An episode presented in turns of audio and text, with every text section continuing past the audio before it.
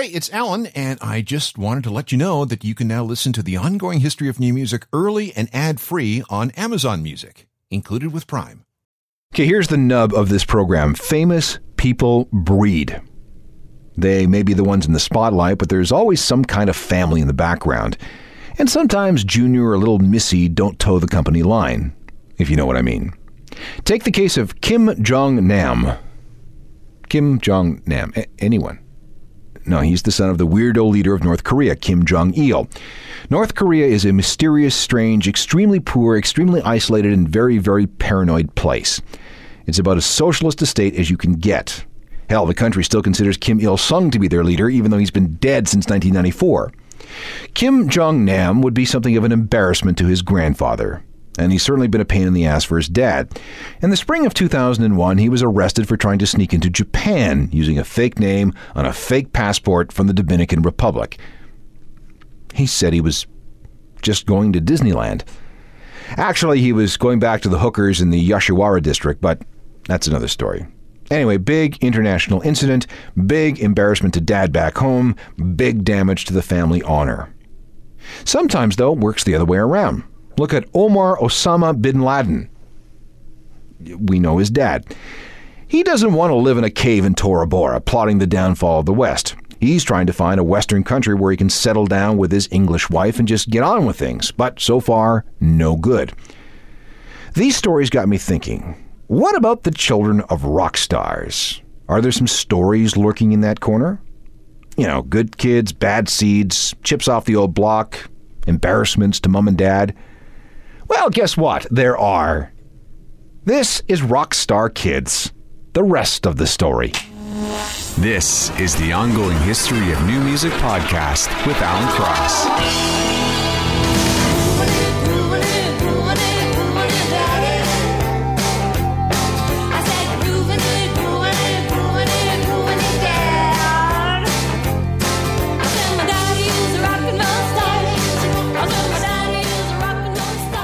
Ah, the stuff I find in the ongoing history archives. That's Whirly the Clown. It's an actual clown, and the song is My Daddy is a Rock and Roll Star. Hello again, I'm Alan Cross, and I'm warning you, this program is not going to get any less weird. We're looking at rock and roll offspring and how they have or have not lived up to the musical DNA that's in every cell in their body. So, to set the tone for the show, let us begin with the daughter of one of the fiercest, most committed punk rockers the world has ever known. Joe Strummer was the face of the Clash. Now, he came from privilege. His dad was a diplomat, and little Joe was born in Turkey and lived in exotic places like Cairo and Mexico City before the family moved to England. Little Joe went to private schools and a boarding school, and when he grew up, he was going to be a, a cartoonist. No, no, no, seriously, he wanted to be a, a, a cartoonist. The things that put Joe on the road to being a punk were A, his discovery of rock music at about age 10, and B, his brother David's suicide. From there, Joe was all about turning his back on his upper middle class upbringing, and he started slumming it as a true punk rocker. Even at the time of his death, Joe was low key and living very modestly with his second wife, Lucinda. He had also become godfather to British singer Lily Allen. But what of Joe's offspring? Well, let's see if we can't work through this. In 1970, Joe married a woman named Pamela Moolman, she was from South Africa and she needed her British citizenship. So Joe married her uh, for a hundred pounds. He took the money and bought the first real guitar he ever owned. And then the divorce went through. Joe then spent many years with a woman named Gay Salter. They never married, but they did have two daughters Jazz Domino Holly and Lola Maybelline. Jazz Domino Holly and Lola Maybelline. Did you catch all the rock and roll references in those names? Lola is one of the trustees of Strummerville, a charitable foundation set up in Joe's name to encourage the creation of new music. It helps kids channel their energies into music and being in bands. Jazz is a trustee too. But there's something else. She's the founder of Shoreditch Sisters. This is a women's group. They meet to discuss the issues of the day, and then they get down to the real business of the meeting knitting, sewing, embroidery, and other domestic activities. Here's a quote Because I had such a rock and roll childhood, the only way for me to rebel was to go the other way. As a child, I was always fascinated by knitting. I had to go to my great grandmother to learn how to knit because my grandmother was a hippie and my mom was a punk. We need to look at older crafts and reclaim some of those traditionally female pastimes, which I suppose includes shopping for groceries?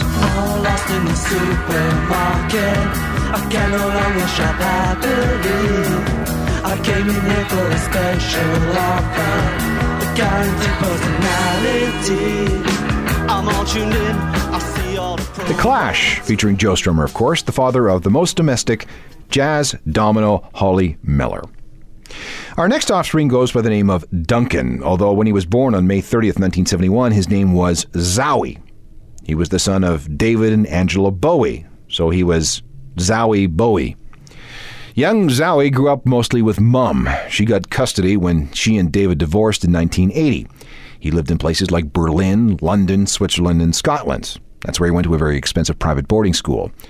By the time he was 12, he got tired of the jokes and changed his name to Joe Jones. I don't know where the Joe came from, but Jones is his father's actual surname. That stuck for about six years before he decided to go with the name Duncan, which is his actual first name, Duncan Zowie Haywood Jones. And he's been going by Duncan ever since. School life was a little rough. He was expelled just before graduation from high school, but he later redeemed himself with a degree in philosophy.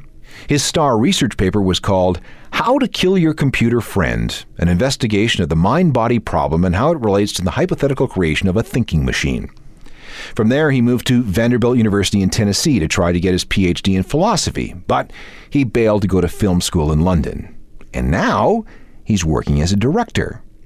He wrote and directed a sci fi short called Whistle in 2002, and his big break was a TV commercial campaign for the French Connection UK stores. Last I heard, he was working on a sci fi movie called Moon, which stars Sam Rockwell and Kevin Spacey. It's about an astronaut stranded on the moon in a mining colony for three years. And then some weird things happen as he's prepared to fall to Earth. Doesn't that sound like something the son of David Bowie would write and direct? But let's go back to 1971 when Duncan was born. Daddy wrote this song for his new son. It's called Kooks.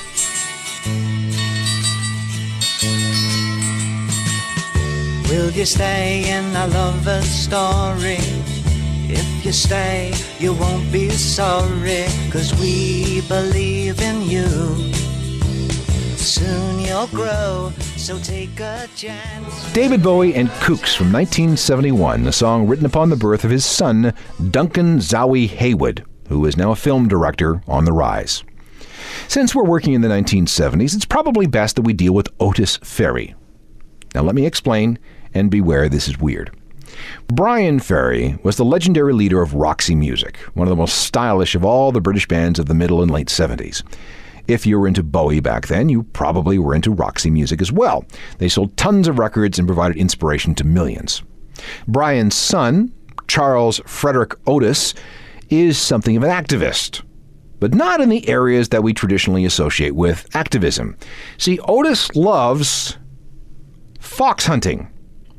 You know, the aristocratic sport of tracking down a poor little fox with a team of horses and a pack of hounds? Well, Britain has been trying to ban fox hunting as cruel and inhumane for years. But Otis Ferry will have none of that. He's been very active in the pro fox hunting movement, saying that this is part of the traditional ways of the United Kingdom. In 2002, he was arrested for approaching the Prime Minister's house in the middle of the night so he could hang pro hunting posters all over the place. In the fall of 2004, he and seven other fox hunters barged into the House of Commons to protest anti hunting legislation. It was the worst breach of security in years. Everyone was arrested, fined, and given conditional discharges. The following spring, Otis lunged over a barrier at PM Tony Blair before he was tackled and arrested. A few months later, he was arrested for drunk driving. He was fined and released. In November 2007, he was arrested at another pro hunt protest. He attacked two people who were gathering evidence about illegal hunting with hounds. A week later, he was arrested again after a confrontation with paparazzi. In April of 2008, he was arrested for robbery and assault after again allegedly going after people who were looking for evidence of illegal hound hunting. It was then alleged that he tried to tamper with the case by contacting a key witness about him not taking the stand to testify against him. You just can't do that. As I write this, he's in Gloucester Prison, awaiting trial in March of 2009. Dad must be so proud. Jump up, bubble up, what's in store? Love is the drug and I need to score. Showing up, showing up, hit and run.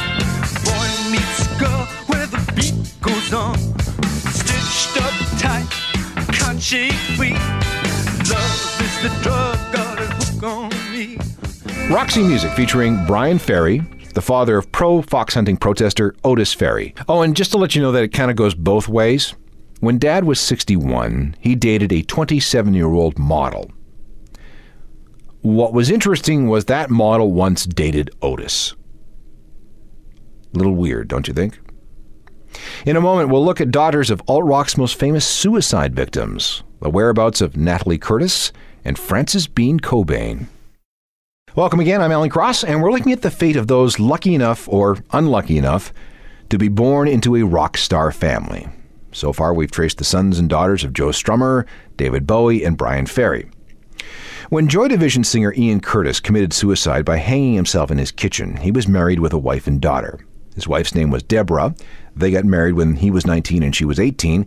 And then four years later, on April the 16th of 1979, they had Natalie. Now, Ian has gone on to become a mythical doomed figure in alt rock. Deborah wrote a very good Joy Division biography called Touching from a Distance, which was turned into an excellent movie called Control. She's also more or less the protector of Ian's part of the Joy Division legacy.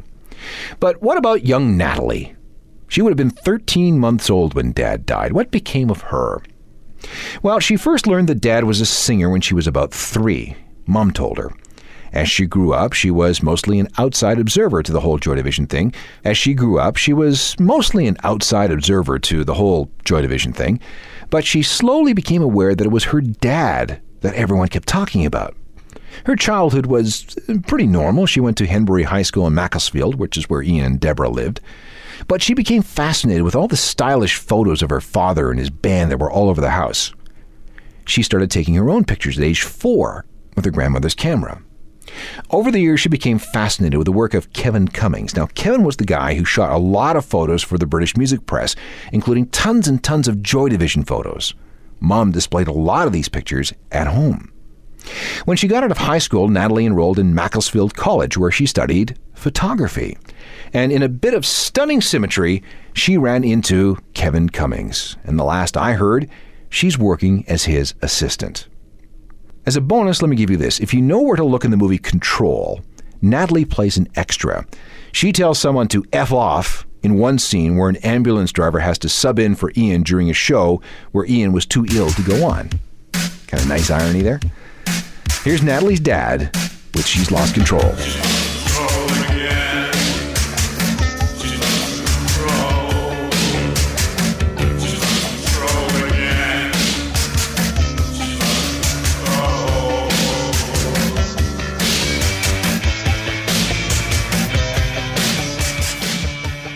Joy Division featuring Ian Curtis. His one and only child, Natalie, is an assistant to the same photographer who shot all the best known Joy Division photos.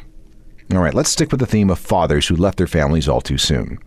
The most famous offspring of the grunge era has to be Frances Bean Cobain, the daughter of Kurt and Courtney, born at 7:48 in the morning of August 18, 1992. Mom had only just forsworn heroin, and Dad was out cold on the delivery room floor going through withdrawal. This is how Frances Bean came into the world. And it got weirder immediately. As a result of some awful press about Courtney's drug use, Child Welfare Services took Frances away when she was just two weeks old. It was all sorted out eventually, but Frances's childhood was anything but normal. She was about 18 months old when Dad died. The last time she saw him was in the rehab facility in LA about a week before he died. She and Mummy went to visit. It was a nice visit, apparently, with Daddy singing to her. In the years that followed, Frances went to a series of regular schools and private schools and Montessori schools. On several occasions, when Mom went loopy, Frances was under the custody of Kurt's mom, Wendy. The first ever interview she ever gave was in Teen Vogue in the fall of 2003. She was about 11. Interview number two was in ID magazine in January of 2006, where she defended mom against all the bad tabloid press. In August of 2006, she was in a photo spread in Elle magazine. One photo showed her wearing one of Dad's famous cardigan sweaters. Actually, was the same sweater he wore when he and Courtney got married in Hawaii. In that same interview, she explained that she often wore some of her dad's old clothes and that she had 137 pairs of shoes and 200 pairs of jeans. She's also partial to expensive handbags. As for any musical connections, I can tell you this. She chose the title and the cover photograph for the Nirvana box set called Sliver, the best of the box. And when she comes of age, she will inherit a sweater, a guitar, and the handwritten lyrics to this song.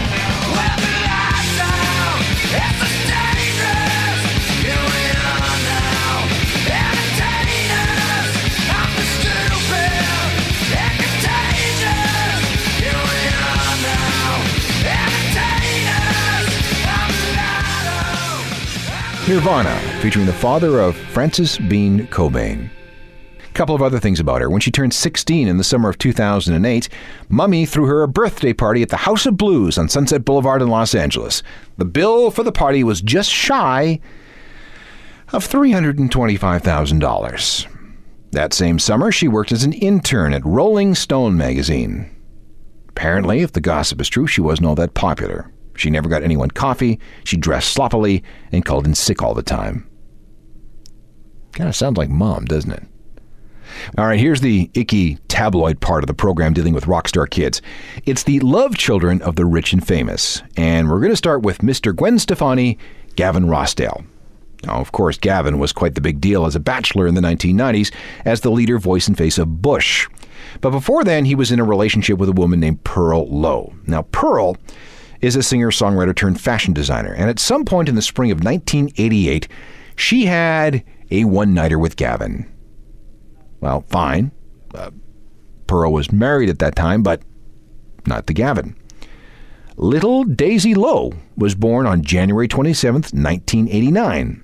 Her birth certificate listed Pearl's husband as the father. Fifteen years later, little Daisy started asking some interesting and awkward questions about dad. Like, is daddy my real dad?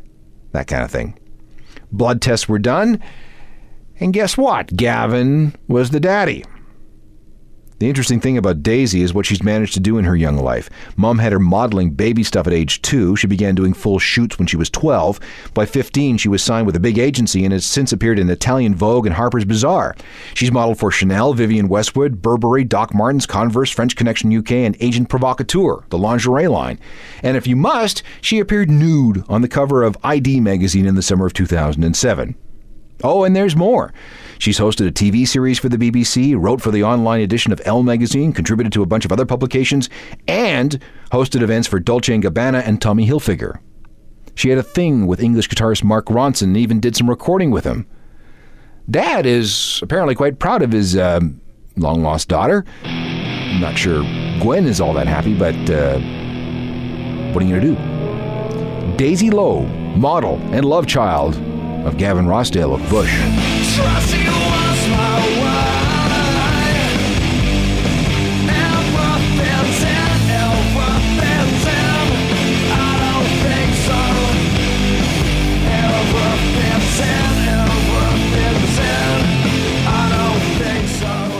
Bush and Gavin Rossdale.